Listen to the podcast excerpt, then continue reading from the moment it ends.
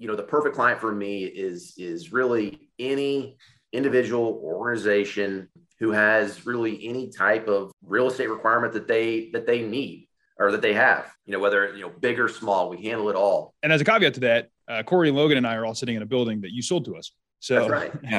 Yeah, and put tenants in. Yeah, absolutely. That's true. Yeah. And help yeah. fill up. Yep. Yep. Exactly. Welcome to Invest for the Win, where we discuss strategies to win at the game of private investing. Whether you're a novice or a seasoned investor, tune in to hear experts break down complex topics and reveal emerging trends in private investing. Head over to investforthewin.com to find links to these episodes and additional content. Position yourself to invest for the win. Hosted by the founders of FTW Investments, Logan Freeman, Corey Tuck, and Parker Webb. Today, we have Nick Suarez, an office commercial real estate expert with Newmark Zimmer in Kansas City. We will be talking about how Nick became an expert office broker, trends in the office market, and what landlords and investors need to know about cutting deals in today's environment. As a caveat, Nick was also my first mentor in real estate, and it's exciting to have him on the show. Nick, thank you for joining us today. Yeah, thanks, Parker. Happy to be here. Awesome, man. So I want to start with just kind of a little bit of your your background and kind of how you got into this space. So provide a brief overview of you and who mm-hmm. you are, but tell us through your eyes, you know, how did you get to Kansas City and, and why you got into office real estate? Yep. Um, so I, I actually grew up in Omaha um, and uh, came down and went to Rockhurst University, which is a small uh, Jesuit university here in Kansas City.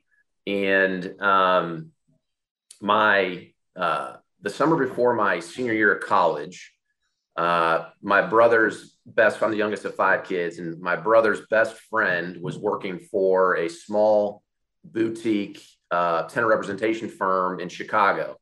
And so um, I kind of looked at him as a, that, that particular guy as a kind of a second brother to me and uh, spent a lot of time with him. And, and he kind of got me interested in, you know, potentially getting into real estate. And um, so uh, that summer, he offered me an internship position with with his firm, and so I uh, lived on uh, a friend's couch in Chicago the summer for my senior year. Worked every day with him. Um, he kind of showed me the ropes on, uh, on, on what it means to to be a a broker and and showed me how to make my first cold call, even though I had uh, zero idea what I was talking mm-hmm. about or what I was doing. He still made me pick up the phone and, and start dialing. So, um, so that's kind of where I got my first taste of the business, if you will. Uh, and then, um, so I finished that, came back to Rockhurst uh, my senior year, and then um, uh, I reached out to Mark Long, who uh, at, at Newmark Zimmer, uh, who uh, at that time led the brokers division, really still does. Um, and reached out to him if, if, to see if he had any internships. And um, luckily he, or no, excuse me, at the time he did not, but I kept on following up with him. And then my second semester, my senior year, an internship opened up. Uh, so I came to work under a guy named Gary Odell, um, who's a great guy. He, he's no longer a broker, but uh, just an amazing guy. So I worked under him um, for the second semester of my senior year, and then once I graduated, um, I got offered a, a, a you know full time position uh, with Zimmer, and uh, so I've been doing it ever since. So June fifteenth of two thousand eight, uh, I think it was my it was their fifteenth or sixteenth was my first day as a as a true real estate professional, if you will. So uh, getting into the business in, in 2008 was was a challenging time, but it was um, uh, it was a great time to learn. So yeah, that's kind of how I got into it and have been doing it ever since. It's all it's all I really know at this point. So it's you know very interesting story. I mean, it's kind of the same way that I got into yeah. real estate, right? I mean, Mark came to UMKC yeah. and met him, followed up, and as Mark would say, our pleasant persistence ended up with you know us us heading in that direction. I remember Parker. Um, Mark got back from that meeting or that whatever some presentation, whatever it was at UMKC and he came and grabbed me. He's like, Hey, this kid came up to me after the thing. Uh, we need to reach out to him and see if he'll come work for us. uh, it turns out, you know, as soon as you graduated, you did you intern or did you yeah. go straight to okay? So you interned and then we hired, yeah, same deal. So it all worked out. it was awesome. Yeah. Um, you know, but office office real estate. I mean, it's a grind. I, I think people. Yeah. I don't Yeah. think people understand the grind that it is. Um, Yeah. I mean, when, we, when I started, you know, I think one of the first things you you said was like, you know, here's your list. We built lists together, and then it was 100 cold calls a day, right? I mean, it's just cold Yeah. call machine, following up, learning. It was cool about about that too. Was you know just having so many experts like you guys in the office that I would I would just listen up and say, what are they saying on calls? Yeah. You know, how did they do that? And it was it was so fun to be able to learn yeah. uh, in that environment. Yep.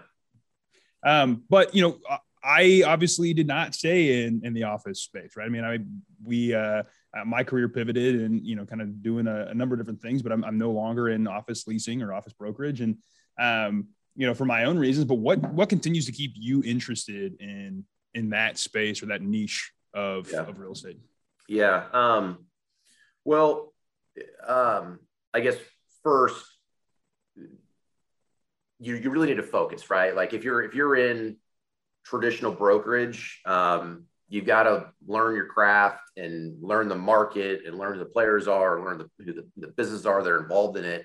Um, and so it's it's really important to to focus on that. Um, but you know what keeps me interested i think it's just every day is different you know everything there's um, every deal's different there's always something different to do each day that you come into the office and start working right um, you know whether it's uh, it's helping um, you know a client figure out you know where they want to be what their employees want uh, what the right deal looks like uh, how they should be thinking through their their space planning you know there, there's so many different um, uh, kind of sectors of our industry sector that it, it kind of keeps you on your toes, right? So, um, you know, every day is different.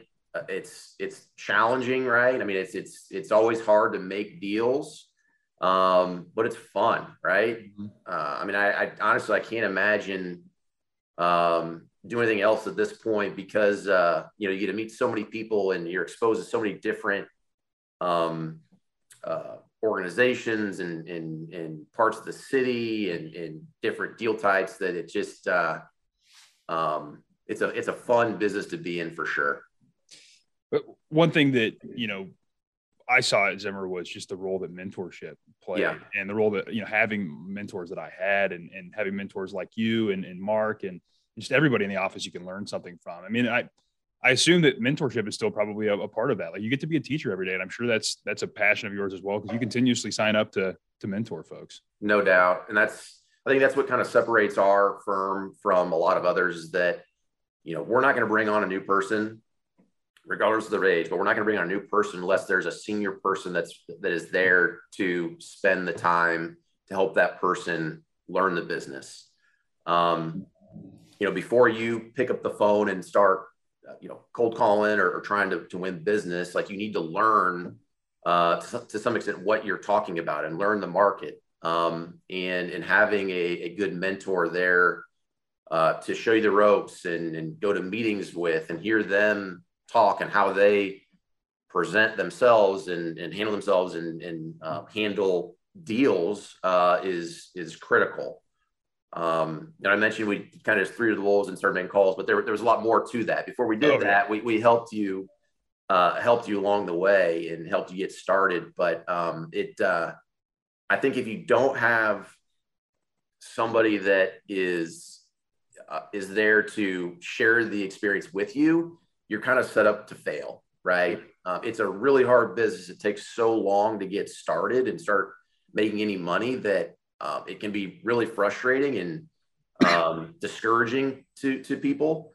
Uh, and so if you've got that support system there to help you on a daily basis, um, it, it, it just uh, it sets you apart. Um, and I, it doesn't stop either, right? I mean, I I sit ten feet away from Mark, and just about every single day, I'm going to him to ask a question or bounce an idea off, and like it doesn't stop, right? You're you're always learning and, and um, always coming across new issues, right? That you're not totally sure how to handle. So having a support system around you to help um, work through things is uh, is critical. You know, we um, uh, Parker, you, we did this when you were here, but uh, you know, every Tuesday morning, our entire uh, all the younger people in office, the brokers get together, and it's just we call it a training session where we go around the room, we talk about issues we're dealing with, ideas we've come up with, you know, lease clauses that we may not,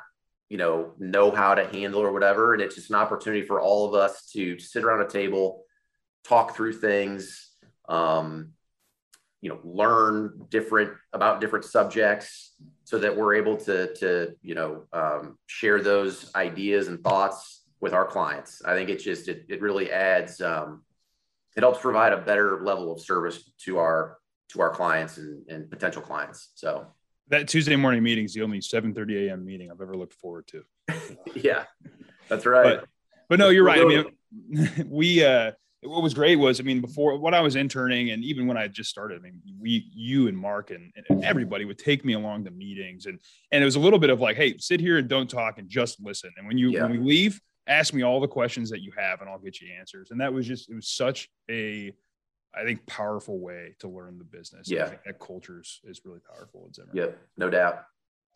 Um, well, thank you, and we are going to kind of talk a little bit about uh, now, kind of what what area that you're specializing in, and, and kind of how you've gone about kind of building your career. So, I mean, you're involved in all kinds of transactions, you know, investment sales, owner occupied sales, leasing on the landlord side, the tenant side, um, all that um, you know, recent business journal article touted some very uh, high profile clients of yours that you've had, you know, now and in the past. And, and I want to know what is, uh, what's really the ideal client, you know, that you serve or, or ideal number of clients? What is kind of the, the avatar of a client that you, that you think you best serve or how you best serve them?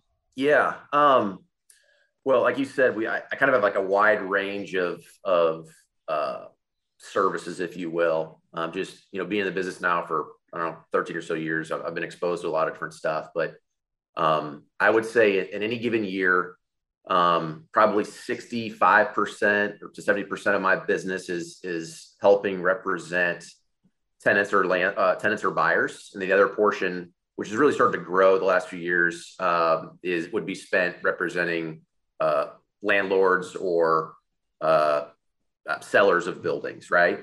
Um, so I have a pretty good exposure to, to both sides. But, um, you know, my perfect, I would love to say, you know, a, a somebody who's looking to buy a, you know, a billion dollar deal or lease a million square feet, that'd be my perfect client. But those don't come around very often uh, or ever. But, um, you know, I would say, you know, the perfect client for me is, is really any individual organization um, who has really any type of, of uh, real estate requirement that they that they need or that they have. Um, you know, whether you know big or small, we handle it all. Um, and if, if I can't or have don't have the time to uh, assist that group, uh, somebody in my office does. But you know, individually, um, I would say uh, any any type of space user or uh, property owner on the office side is generally right in my wheelhouse. Uh, like I said, big or small, we don't discriminate. Um, we, we, we just want to help people get whatever issue they have or whatever need they have figured out. Uh, and we can generally handle any type of requirement. So um, I'd love to say I only work on, you know, monster deals, but that's not the case at all. Um, uh, we do a lot of deals of all different sizes, and uh, you know, and we're just we're just happy to help people. You know, the whale deals can make the year, but the smaller deals keep the lights on, right? I mean, that's exactly right. That's exactly right. Yep. And, and, as a caveat to that, uh, Corey and Logan and I are all sitting in a building that you sold to us. So that's right. yeah. And put tenants in. Yeah, absolutely. That's true. Yeah. And help yeah. fill up. Yep. Yep. Exactly. So um, you do you have uh, there a couple you know niches that you've served a lot of, and you know broad requirements obviously, but you have served a number of like people, whether it be medical or engineering firms, or um, you know there's some uniqueness there. And as you kind of look at some of your your client base, whether it be engineering or medical, I mean, what is what are some of the things? What are some of the ways you have to approach like an engineering tenant versus a medical tenant or something like that, and how they they have their requirements? Yeah, I mean, I think it uh, every deal is different, right? And I think um, it all starts with like fully understanding what the goals and objectives are for um, a particular client, you know, regardless of the industry, uh, whether it are they driven by cost, um, are they trying to, to grow, are they trying to shrink, are they trying to uh, create an environment that they want to use to help attract talent? Um, you know, I think uh, based on all that is how we put together a game plan of solving a client's needs. Um, right now, you know, on the tenant side, a lot of the conversations we're having with tenants are about, um, you know, we don't really see people um, uh, trying to take a step down, right? They, they want, if they're going to make a move now, in most cases, they're looking to upgrade in the quality of their space, the quality of their location. Um, so right now, it's actually, you know, uh, it's it's fun, right? I mean, helping people create this this different environment that helps them mm-hmm. um, create a culture. Uh, that that's I think that's that's the most fun part of our business is helping companies craft that that uh, you know that ideal space. Um, you know, I'd say on the on the landlord side, when I'm representing landlords, it's a different, it's a it's a totally different deal because we're trying to help that landlord, you know, maybe meet a certain threshold for for their their investment. Uh, so we got to get really creative on how, uh, you know, to kind of maneuver construction costs and rent to make sure that all the pieces are kind of falling into place. Um, you know, I, like I said, every every deal is different, in our game plan for assisting clients, whether it's tenants or landlords, is is really different depending on the wants and needs and goals objectives of of that particular client. So uh, hopefully I answered that question. Yeah, I think it's perfect. Unique experience for each group. And I think that's that's important. I want to talk a little bit more about methodology before we get into talking a little about the office market. But um, and I'd love for Logan to chime in here too, because you know he's he's got his chops as a, as a broker as well. And, mm-hmm. and we all know that it's a competitive business, right? I mean, there's, there, it's a competitive business. There's lots of folks who are very qualified, who are, are doing this job and you've got to, you got to stay ahead of the competition. So what are some of the things that you think uh, are required to stay ahead of your competition or what are some things that you're implementing on a, on a daily basis to yeah. you know, kind of stay cutting edge? Yeah. Um, you've always got to be learning number one. Um, and I know you guys do this, Logan. I know I've, I've talked to you uh, in the past about this, but you always got to be reading, listening to podcasts, um, mm-hmm. watching the news, like paying attention to what's going on around you, right? Um, is is critical. If you don't know what's going on within your city or, or whatever, like you're missing out, right? I mean, you're you're missing critical information that you need to be able to pass on to your to your client.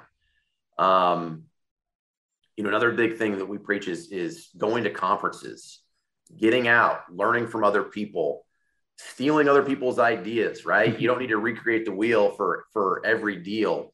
Um, but learning best practices from industry leaders around the country uh, is critical, and it's something that our companies preach for forever, right? Um, you know, you you have to you have to constantly be learning and picking up uh, new ideas uh, to help pass along to your tenants. Um, you know, one thing I I do, and I, I uh, talk to our younger people about this all the time, but um, you know, when you go out on tour, whether it's the client or with a tenant or, or showing a building, you know, pay attention to how other brokers or other uh, influencers handle themselves, how they re- respond to questions, how they answer questions, uh, the material they're talking about. You know, pay attention and learn from every person that you you come in contact with, so that you're able to use that um, on your next meeting, right? Um, just all you've always got to be learning um, uh, so that you can uh, you know share that with your client and and help yourself become more successful. It's not always about you know coming up with these grand ideas on your own. There's nothing wrong with stealing a good idea from somebody else. I couldn't. I, I, have to chime in on that because uh, modeling is one of the most important things. I mean, it's similar to an in-person mentorship, right? And if you don't have those people around you, grab a book. You know, I've got plenty of them on my desk here, and start to model those things, right? And um, that's really, really important. And it's important because there's people out there with more experience than you've got, and you need to start to kind of uh, bring those things into your own unique voice. Absolutely. Yep. Yep. 100%. I mean, you have to, there's also so many ways you can learn about things. I mean, as an example, you know, real estate's largely been kind of a dinosaur of an industry. And only recently has it really kind of started to take up a lot of technology that's been in other industries. And so, you know, there's lots of ways that we can look outside of real estate even and pick up a lot of cues uh, mm-hmm. of what we need to do. Mm-hmm. Are you still making the same number of cold calls that you once did? Man, no. I uh, I wish I were. Like honestly, um, you know, there's something about being able to just like put your head down and bang the phones and knock it out. Um, and I still I get a bigger rush out of getting a meet finally getting a meeting with somebody that I've been chasing for you know several years. Like I get a bigger rush out of that, believe it or not, than actually closing a deal. You know what I mm-hmm. mean? It's like you've spent so much time and effort um, trying to, um, uh, you know, convince somebody to, to, to, really take your call or, you know, meet with you for 30 minutes. That once you finally get that, it's like, I got it. You know, yep. um, that's the hard part is just getting to the to, to, to the desk uh, to sit down with that person. Um, so no, I, I I still do a lot of cold calling and uh, we still knock on doors, but just with as you get busier, it, it's hard to dedicate as much time um, as I once did. You know, when I was when I was just getting started in the business. Um, but yeah, I, I actually really enjoyed it. I still do, but I'm not able to to to spend as much time doing that as I as I wish I could. I'm sure a lot of those calls are a lot warmer these days too. Instead, yeah, of, instead of yeah, that's the whole thing is is trying to uh, change that cold call to a warm call. You know, it's a it's a much easier it's a much easier uh, call, and they're more likely to take you know answer the phone than just a straight up cold call. But it's part of the deal, all part of the experience. Absolutely. So let's jump in and let's talk about the market. Yeah. Uh, you know, the office market's been interesting place since yep. the COVID pandemic. Um, but you you started in 2008, so you know it's one of the tougher times and to get into real estate. You know, what did you what did you learn then that has helped you now? And, and do you see any parallels between you know the world then versus the world today? Yeah, um, I'll say this: uh, getting into the business when I did, you know, kind of at the the worst time in the history of real estate to get in the real estate business. uh, it was a great time to learn, right? Mm-hmm. It's a great time to pick up good habits, great time to learn the business because uh, hopefully, you know, the market couldn't get any worse than than what it was, right? So if you're if you're doing the right things and, and showing up to work every day with a positive attitude, um, you know, making the type of contacts you need to be making that, you know, hopefully if you, you know, trust the process, right? When the market starts to come around that you're in a good spot, right? So you can can start to take advantage of all the groundwork that you laid um, in that in those down times. And I think the same could be said for uh, for what we're kind of still dealing with to some extent with COVID, right? Um, you know, I think uh, I, I said the difference between 2008 and uh, 2020, the the the kind of the, the first part of COVID was that um, you know, really nothing was happening in um, in 2020, right? The first part of COVID. Whereas 2008, things were still happening, but you know, it was short-term extensions. Um, people were very unsure about what the future looked like. It's very similar to this. Um, but the deals kind of stopped, right, for a certain period of time uh, during 2021. Uh, but it was still an opportunity for uh, brokers and, and, advisors to um, to help right? I mean business owners were, were dealing with all sorts of issues and questions and you know what's it, what's the world going to look like in a month or two months or two years? There there was so much uncertainty where um, you know you just need to be advisor. There wasn't a deal there but you needed a help right? Whether it was uh, talking people through the ppp process um, talking through, through uh, you know, what uh, lease clauses they have in their current lease that might be able to protect them from certain things. Like it was just really, you know, there was there, there was definitely not a, any money or a deal to be made, but if you help your client or advise them through certain things, um, you know, be a resource for them. Hopefully, uh, they remember that, and you know, as we come out of this thing and, and they they look to do other things, they're gonna they're gonna reach out to you and, and look for your help again. So I think it's it's all about you know, doing the work necessary um, to be a resource for your people or your clients. And then when things do come around, um, you know, you're in the right position or right spot to to help them with with a future need and, really execute and, and make a deal. Um, we, we say a similar thing with brokers that we work with, you know, on the investment side, where we say like, if we could be there when the market's not easy to get a deal done and we can get a deal done, then you know the when the market's great or whatever else, I mean, brokers are going to call us and say, "Hey, yeah. let's figure this deal out." Yep. No, I love it. Um, there a lot of trends happen, you know, you know, during that time too, right? So we saw people trying to push towards work from home. We saw, you know, people maybe looking at how they view their office space a little bit differently than we had before. Uh, there's already some trends that were happening in in, in the office space or or, or untrends that were happening too. But w- what trends do you think COVID accelerated and, and or created? And do you think any of those will be enduring, like work from home, or do you think they'll be short lived? Yeah, yeah. Um, I think the hybrid work environment is is here to stay. Um, I don't think hybrid, the hybrid model is different for every organization, right? Mm-hmm. But in general, we think that the hybrid concept is is not going to go anywhere. Um, I think businesses are are learning that in order to retain people and attract new people, that that a lot of people in the work that are in the work environment today are, are going to need some type of flexibility. That's that's what people want. Um, what we've learned though is that generally speaking, if a uh, business owner requires their people to be in the office three days a week, it won't really change how much space they have for their for their uh, for their office, right? They're not going to be able to shed a bunch of space. If it reduces down beyond that, so if people are in the office one or two days a week, we think that that company could could potentially you know downsize, right? But from a from an office use standpoint, if it's the three and two, where they're in the office three days a week, two days it's they're at home, uh, there won't be much change in in how much space they really take down. Um, so I'd say work from home is definitely, or excuse me, uh, the hybrid model is is definitely something that is going to uh, be around with us for a while. Um, I yeah, also, can I can I ask you a question on that, please? Yep.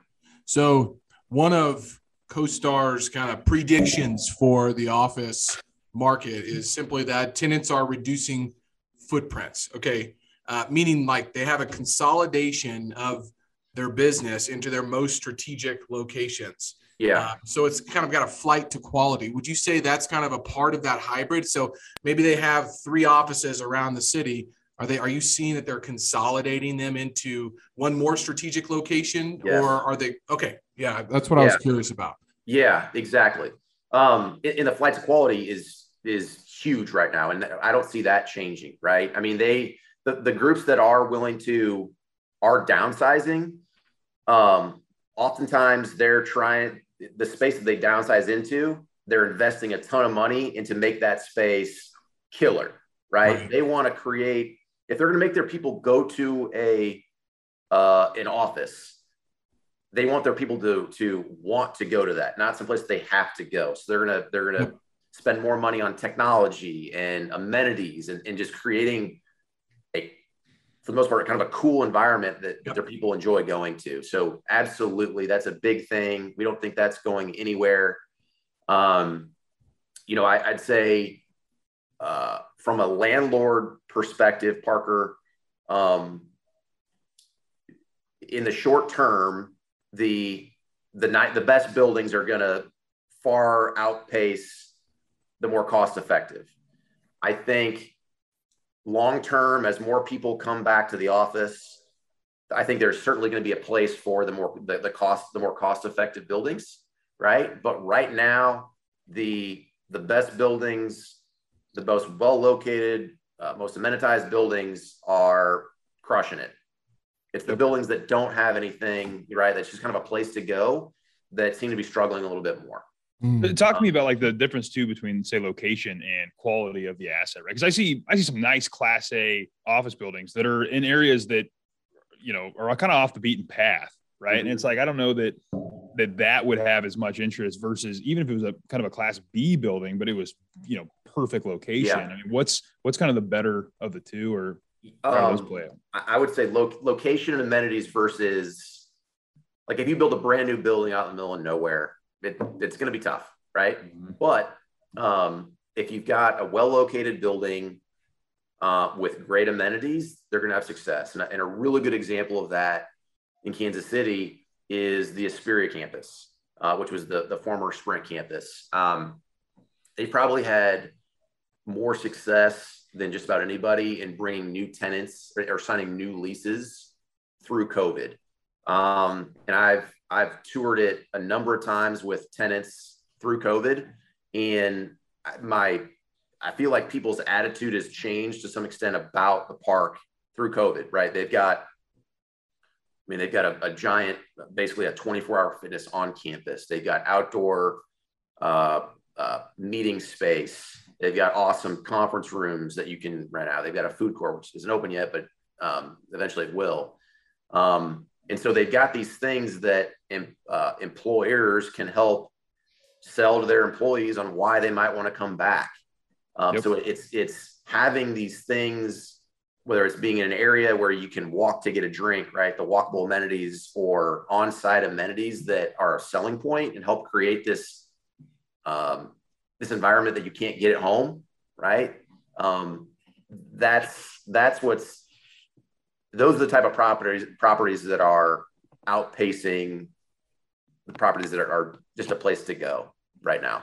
And what are those amenities too? I mean, so fitness, food and beverage, uh, maybe some indoor, outdoor. I mean, what are there any other like newer amenity packages or you know amenities that are kind of yeah? Vogue? We're we're going to talk of people putting in pickleball courts, right? Pickleball is like taking over the country. Yeah, but but pickleball courts. Um, uh, like you said, dining options, fitness centers, um, like soft seating areas where people can step out and have um, uh, informal meetings. Um, location obviously is super important, but th- those are the kind of the main things. Technology, apps, um, you know, so you can see what's going on around you. Those are those are important right now. Um, different. Do you think mixed features. use is almost a, an amenity too to bring in some retail, you know, some restaurants? Yes, Exactly. Park. I mean, Park Place is another perfect example of uh, of a building. It's a mixed use property. They've got all the all the restaurants and retail that you'd ever want, uh, and they they had a ton of success through COVID. Uh, I think they signed, shoot, I don't know, maybe three or four new deals in the last year at Park Place, and those are some of the higher rents in town. And. Uh, I mean, they did they did more business than than they had in the previous probably three or four years with new Deal. So um, yeah, I mean, I think if you've got if you've got the amenities and it's well located, um, assuming the, the building's not a dog, you should be hopefully doing okay. So it, it reminds me of what John Burns uh, talks about. He kind of coined the new term "surburban," so kind of uh, combining suburban and urban and it's it is mixed use. I mean, that commercial real estate guys call it mixed use, right? Mm-hmm. But I think the the old Sprint campus has been able to create that feeling, right? I mean, there's yep. plenty of apartments and houses around there already, but if you can just get outside and walk and go to different places and then you go back up to your work and maybe you even live on campus, you know, I mean, that's a big attraction, I think, for employers to say, hey, come live, work, and play, you know, well, that one in Leawood, you know, um, mm-hmm. in Kansas City. Um, and you can do all of that right here. Like the, the term is you don't need a car during the week, but you need one during the weekend. You yeah. know, that's kind of the thought process. And I, I think that they've they've captured that feeling in that mm-hmm. area really, really well. Mm-hmm. And, you know, Parker and I had the opportunity way back in 19 to to go explore um, Apple's campus in Cupertino. I, I don't know how to explain that experience. I just don't. Um, it was like a spaceship, a city, and an office building all in one. I don't. And maybe don't the what, best sushi I've ever had in my life, and I've been to on campus. So yeah, on campus. No it kidding. was but they had these walking trails around they had bikes everywhere they had an outdoor amphitheater i mean it was just unbelievable and that is a place people want to go Yeah. right and i think that's really important uh, when we're thinking about the office space Yeah. I think the important thing too is like um, it's not just new properties. Um, like I said with Sprint, you know, that thing was built in the early 2000s and Yeah. it's going to have like a resurgence. And I, I, I think I, I can see the same thing happening with other uh, older properties like a Crown Center, right? They've got all the amenities you could ever want. Um, and it's Mhm. downtown. Like we're seeing good activity there. So Mhm. it's not just necessarily the newest, shiniest. It's it's it's the buildings that um, offer the best experience. I love that. Buildings that offer the best experience. And in Crown Center, I mean, there's a lot of office space that you know you can put some good TI dollars in and make some incredible Yeah. spaces and have Yep. great amenities. Yep. Um, so when when we think about that, when you look at the kind of the marketplace generally, and as investors, when we look at the office market today, I mean, one of the things that people don't or kind of take for granted is having actual data on how deals get made uh, Yeah. for office deals, right? I mean, there's the concessions that happen, like there's all the, the the soft parts of the negotiation that you know don't get published in CoStar, and if they do, someone probably lied about what it was, anyways. Um, but what what are you seeing as far as when deals are getting struck? What are the concessions? What are the TIs look like? What are the Yeah. what's the lease terms looking like? I mean, wh- how's the market playing out right now? Yeah. Um, that's a great question. I would say right now, um, deals are really expensive. So, you know, the, just the way construction costs have gone, your dollar just isn't going as, as further as you would have liked, or it would have gone, you know, three or four years ago. And so it's really expensive to get deals done because it, um, you know, you've got to provide a, a large TI allowance. Um, uh, free rent has gone up. More landlords are willing to offer free rent uh, in addition to TIs, but they're they're holding the rental rates, which is good, right? We haven't seen a huge crash in rental rates, but most landlords have, have been willing to offer more tenant improvement packages uh, and free rent. Um, I would also say, you know, landlords are getting pretty creative in how they're putting deals together and, and bringing new tenants in. Uh, we've seen a couple of examples of this recently where um, a tenant has you know multiple years left on their lease, but a landlord is will a new landlord is willing to uh, take over that remaining lease obligation in order to get their tenant in, right? Um, so you know you don't necessarily see that or hear about that when you're uh, you know potentially looking at a deal, but you know effectively a landlord's eating the cost of some other tenant, there, the, some other space that a tenant's leasing in order to get them in. Um, with that, it's getting you know a lo- much longer lease, right? Um, you can't really do that if you're only signing a three or five year deal. You need a much longer, you know, seven or ten year deal. And for most tenants who are willing to make a significant move and invest in a space, we're seeing them their their their length of lease term is starting to to to, to creep up and get pretty long. So that's exciting.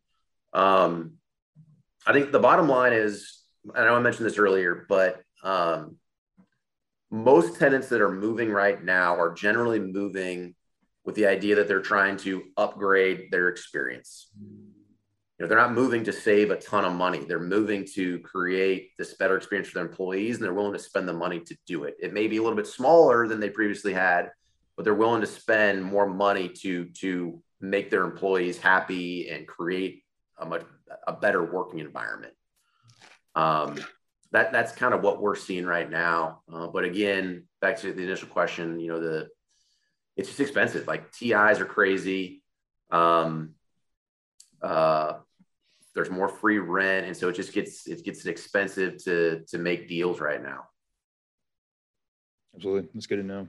Logan, we uh we have some predictions that we wanted to look at. I know you had some ideas here that you wanted to to bring up with Nick. Do you want to jump into some some predictions about the market? Yeah, the first one was around around those kind of you know reducing footprints in the flight to quality, right? And I think we're we've already kind of you know captured that one. Um, and the second piece being, I would love for you to talk through leasing activity because Yeah. Yeah. So CoStar obviously um, put these predictions out and, and said, you know, leasing activity has steadily improved back in 2021, returning to pre pandemic levels in the summer after five consecutive quarters of demand losses. Net absorption finally turned positive in the third quarter, and sublease activity declined for the first time in 2019. So I'm curious to see and hear from you if we're seeing that um, here in our market and your thoughts yeah. around around that. Yeah. So um, our market's different. Um, we have not seen. Um, I think at the end of last year, I think there was maybe 300,000 square feet more sublease space in the market than same time in 2020. So we still start. We're still seeing, you know, these big sublease spaces, and and that's what it is. I'd say the majority of our of the subleases that are on the market are some of these massive spaces, and a lot of time mm. it's like call centers. Mm. What we learned through COVID is that um, uh, depending on what industry that call center serves, a lot of those jobs can be done at home, right? Yeah. Um, and so the the the majority of the big subleases that are available are big former call center spaces. I, I walked through a space last week um, here in town, and the company had never moved into it. I mean, it's brand new, all the furniture's set up, all the finishes are brand new. There's not a stain on the carpet. They never moved into it. It's, wow. it's, a, it's just a cube farm, right? Mm-hmm. Um, so we aren't we aren't seeing that trend yet in Canada. I wish we were, but we're not seeing the same trend that they are maybe sure. nationwide. Also, from a net absorption, um, we're still seeing negative net absorption. I think in the last year, I think we had, it's like a total of like 1.3 million yep. square feet. So we haven't seen that. Um, part of that has to do with some some big spaces that were um, subleases that have have worn off, and so that space came back on the market. So we're going to continue to see that for a while. But I will say, leasing activity is is okay. Um, you know, Johnson County, uh, there's a lot going on. Um, I think if you talk to people, you know, the owners along College Boulevard, their activity's good. Um, so we are we are seeing uh, certainly an uptick in, in deals getting done and people out moving around and looking to make make deals, which is is exciting. Um, you know, downtown, um, uh, specifically in the crossroads, we never saw a a stop in activity, even through COVID. Um, uh, John Hofer and I, who's another uh, office broker uh, with me, who kind of specializes down in that in that area. Um, I think in the between uh, first quarter of 20 or 2019, or excuse me, first quarter of 2020 through first quarter of 2021, I think we did 11 new leases in the crossroads. Hmm. Um, I mean, the space is tight. People, if you're in an area where people want to be, there's still a lot going on. You know what I mean? It's so it's the uh, the areas where that have the areas that the submarkets that have always struggled continue to struggle to some extent, but oh, but in the in the most vibrant areas and in most active areas, the activity is good. Yeah.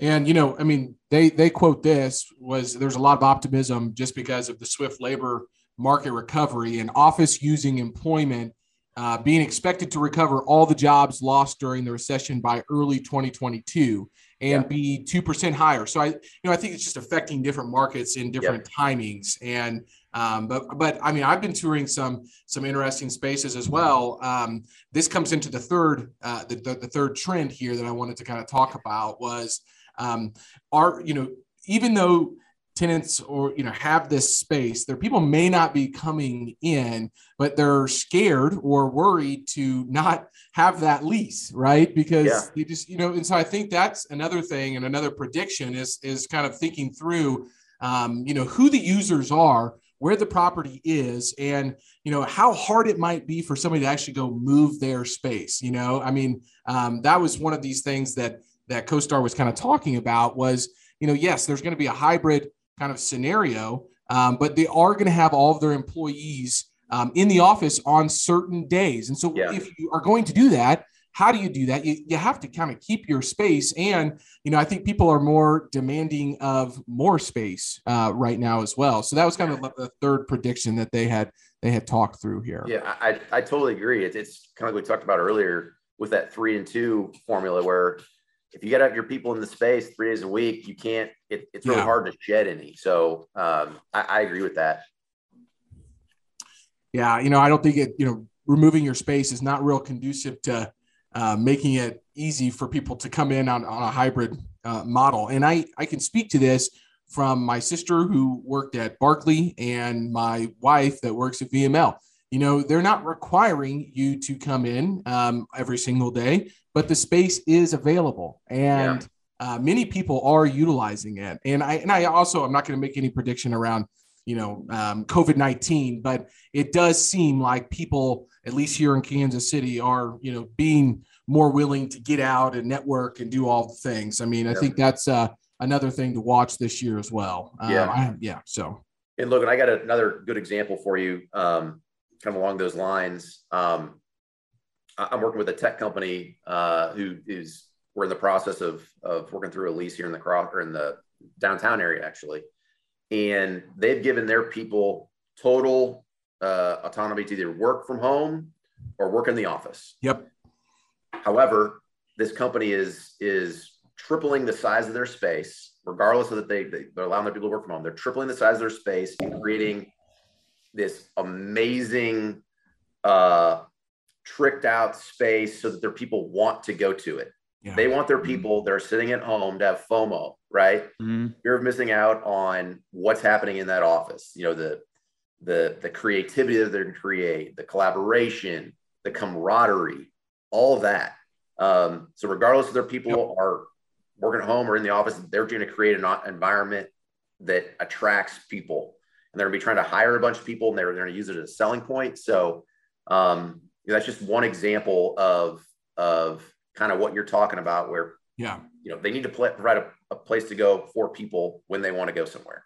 Yeah, and I think for investors like ourselves, you you just have to do more research and more due diligence on who are the businesses, what is their work from home model right now, right? I mean, you just have to understand what they're going to require their employees to do, and there are still opportunities out there, one hundred percent. And I will say specifically uh, where we have seen the opportunities is um, tenants that have medium, you know, medium sized businesses to small um, you know businesses they just don't have the infrastructure in regards to online training and the way that their business had been run it's not a tech company maybe you mm-hmm. know and, and, they need to be in the office to really um, you know have that collaboration and uh, creativity and so i think mm-hmm. it more now than ever you just have to even be uh, more prudent and diligent in understanding who the businesses are, what the space attracts, where it's located, and then you can target those types of um, you know subsets of tenants. I mean, it just makes a lot of sense to me. Just putting one blanket statement over and saying, "Hey, I'll never you know buy or invest in an office deal," just makes no sense to me.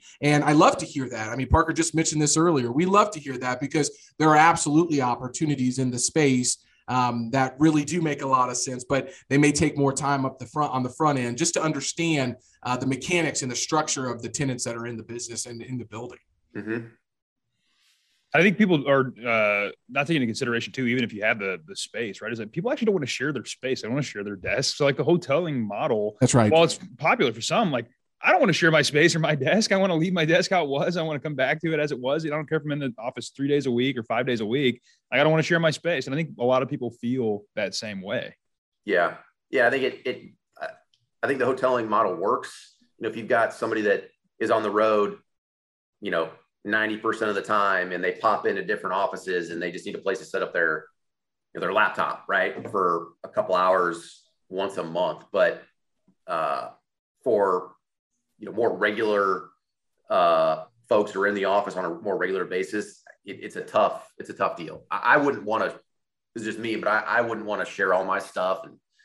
Um, you know, you've got a certain way of, of how you things like you like things laid out, and um, we're all a little OCD. Yeah, so, exactly. Yeah. And I think you know the other part too is when I had uh, I mean, I, I, learned this business by sitting in a, a, bullpen, listening to other people on the phones, and you know, and then talking to them, and, and running up, and all the conversations that you have that are kind of by happenstance by being in the same room as somebody, you miss out on that. And I think for younger people, especially being in the office is really important. Agreed. Yeah, it's a great place to learn. We talk about mentors, um, loyalty too. You know, for employees, like it's hard to keep employees loyal if you've never seen them in person. You know what I mean? Mm-hmm. So there's a lot of challenges with the work from home uh, environment. Yeah, I think there's trends that were already happening pre-COVID that were exacerbated. Mm-hmm. And then there were, you know, new trends. What I have heard, most experts and um, most really experienced people, they're less focused on the new trends and more focused on the ones that were already happening and how did COVID happen, you know, happen to uh, manipulate that or exacerbate that. And um, just saying that there's a new trend that is going to happen from from uh, from from this. We who's got that crystal ball? Nobody does. Yeah. And so um, I'm not bullish on that at all. I'm, I am you know thinking about things that happened beforehand, and this made it either better or worse. But you know, just saying that this is a new thing that's going to happen because of this, that's a bold statement, and there is no data to back that up. Yeah, I mean, a good example of that. Um, when we first started, when, when COVID first started, um, I, remember seeing you know presentations about how um, you know we're, we're going to see all this like plexiglass going up in offices to separate people, and yeah. offices would be you could only walk one way around the office. And they're going to be designing spaces like that from here on out. Like that stopped. Yeah. Um, I haven't I haven't uh, mm-hmm. uh, been in one meeting where you know we talked about adding uh, plexiglass or sneeze guards around offices. Yeah. Uh, to prevent the. So, so we shouldn't go buy a whole bunch of plexiglass features. No, not right now. I think that that ship has sailed. Yeah, absolutely. Well, thank you, Nick. I appreciate that. Yeah. Well, thanks, Nick. That's a great uh, overview of the market. I mean, what I want to know more about too is is kind of the the legacy that you're you're building in real estate and how and how you're building it. And so what inspires you first? Why, you know, why do you do what you do? And what and what story are you trying to create for your career that you want to be enduring? Yeah. Um, you know, I think um I, I don't I don't really care to be remembered for doing, you know, like monster deals or um, I mean, I'd love to do those eventually, but I don't want to remember, you know, for, you know, I did this headquarters deal or that deal. Like I just, I want people to, uh, you know, think of me as, as somebody who worked really hard, um, really cared about his clients, uh, treated everybody absolutely um, fairly and with, uh, uh, you know a tremendous amount of kindness and compassion and is somebody that that people just enjoyed being around. I mean honestly that's i think if i if i keep all those things in mind every day uh, about treating people the right way and, and doing business the right way i think everything's going to fall into place.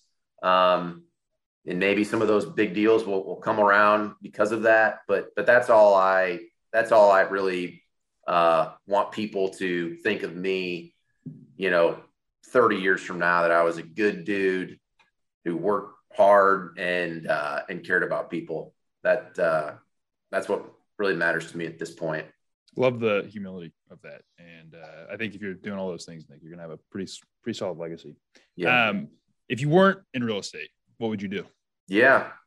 Um, I, I would say uh, either some other form of, of sales or something in, in sports or, or coaching. Um, uh, you know, I think with coaching and sports, um, I just think about the people that had a really big impact on me, and it was usually my coaches, right? Um, whether it was you know on the field or off the field, I think you can have a huge impact on young young people that they can carry those experiences and lessons through their entire life because it happened to me. Um, I, I, have, you know, the relationships I've built through sports, whether it was my teammates uh, or coaches, um, they are going to last forever. And, uh, you know, I just think you can really uh, make a big impression on a young person's life um, through coaching and athletics and that sort of thing. So that I think that would be um, something that you know if I wasn't in sales or real estate that I, I may have pursued at some point, um, just because I think you can uh, you can really make a difference in people's lives that way. Well, I know you're a great coach. You did it for me. So, is there anything else that we didn't cover that you want to cover? Uh, no. Um, I got make, one. Let, us make some deals. Oh, go ahead. I got one. yep. All right, Nick. We get asked a lot about how how do you build a relationship with a top broker like yourself. You know, could you just give a couple sentence you know question about that? And I mean, we have our own thoughts and ideas, but really curious to hear your feedback on that and how people have you know built relationships with you um, and and how those have been successful. Yeah. Um, you know, I think it's the same uh, for how I would build a relationship with with anybody else, right? It, it's all about getting to know them and providing. Um, uh, you know, for me, for me, when I'm when I'm reaching out to somebody, I, I want to reach out uh, and provide some value to them, right? Um, you know, if somebody, uh, you know, so we get we get um, uh, we meet with you know contractors and attorneys and architects and engineers and uh, bankers you know all the time right? And um, the the people that i have become closest with are, are, the folks that that reach out to me most regularly uh, you know have a legit interest in in what i'm doing and and want to hear what's going on in my life and and business uh you know the, the business dealings i'm in and and um, just having a genuine interest in, the, in that sort of thing. I think that's kind of where you'd start. Um, but it all starts with a phone call or an email, right? Um, I think that's the the best way to start. Um, I know I mentioned this earlier, but get out and uh, and get involved. Go to go to networking events and go to industry events. That's that's where I've met a lot of people is is just getting out in the community and getting involved and going to different things because there, there's no better place to to meet uh, people who may be in a in an industry that you want to be in than than going to their environment. You know what I mean? Yep. Yeah. One of my best friends in the world, Nick's a banker that you introduced me to. You know, yeah. and uh, it's just kind of reaching out and be, being able to share war stories and all that yeah. that we have being in the trenches. That is a great way to connect. Yeah, no doubt. Awesome. Well, if anybody who's listening to this wants to find you and find out more about you and what you do, how would they uh, get a hold of you? Uh, email. Uh, I don't know if you share emails on this, but uh, email, telephone call. You can find us on our website. You can look me up on LinkedIn. Um, I'm, I'm pretty easy to find, and I'd, I'd love to hear from you and uh, would be happy to help um, in any way we can. Awesome. Thank you, Nick with Newmark Zimmer in Kansas City. Thank you for your time and insights. I know our listeners will find this valuable. I know we definitely did. Awesome. Thanks, Thanks guys. Nick. Thanks, Nick. See you.